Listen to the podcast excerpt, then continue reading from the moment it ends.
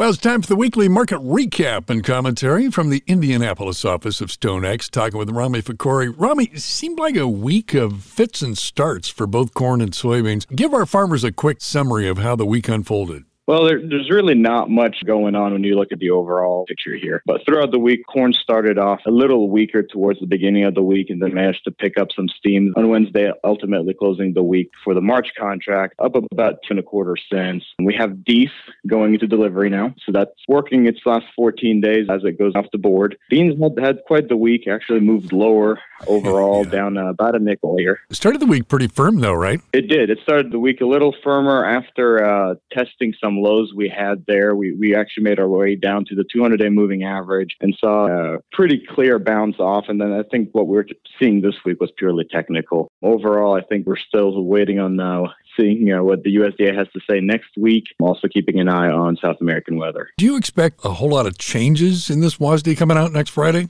I would not say a whole lot of changes. I think we're certainly expecting a little bit of a yield increase. Historically, whenever they increase uh, values in, in, November, they tend to also increase values in DEES.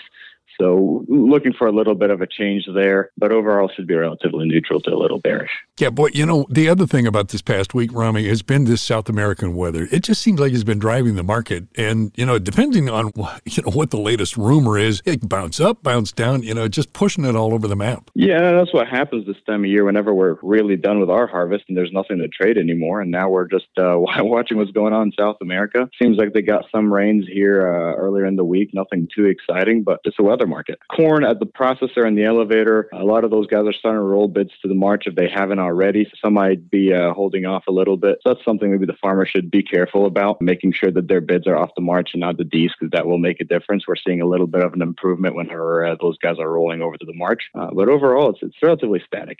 Thanks for the insights, Rami. The weekly market recap and commentary brought to you by the Indianapolis office of StoneX, delivering a comprehensive line of products and services to Midwest grain farmers. And that includes hands on marketing and management guidance to grow your operation. So if you want the straight scoop from the guys for today and tomorrow, we just touched on a few things today. But I tell you what, if you want all the weekly commentary right now, we'll call it a Christmas special today, okay? You get a free 90 day trial of the StoneX weekly market recap app, and all you have to do is drop an email to indieoffice at stonex.com.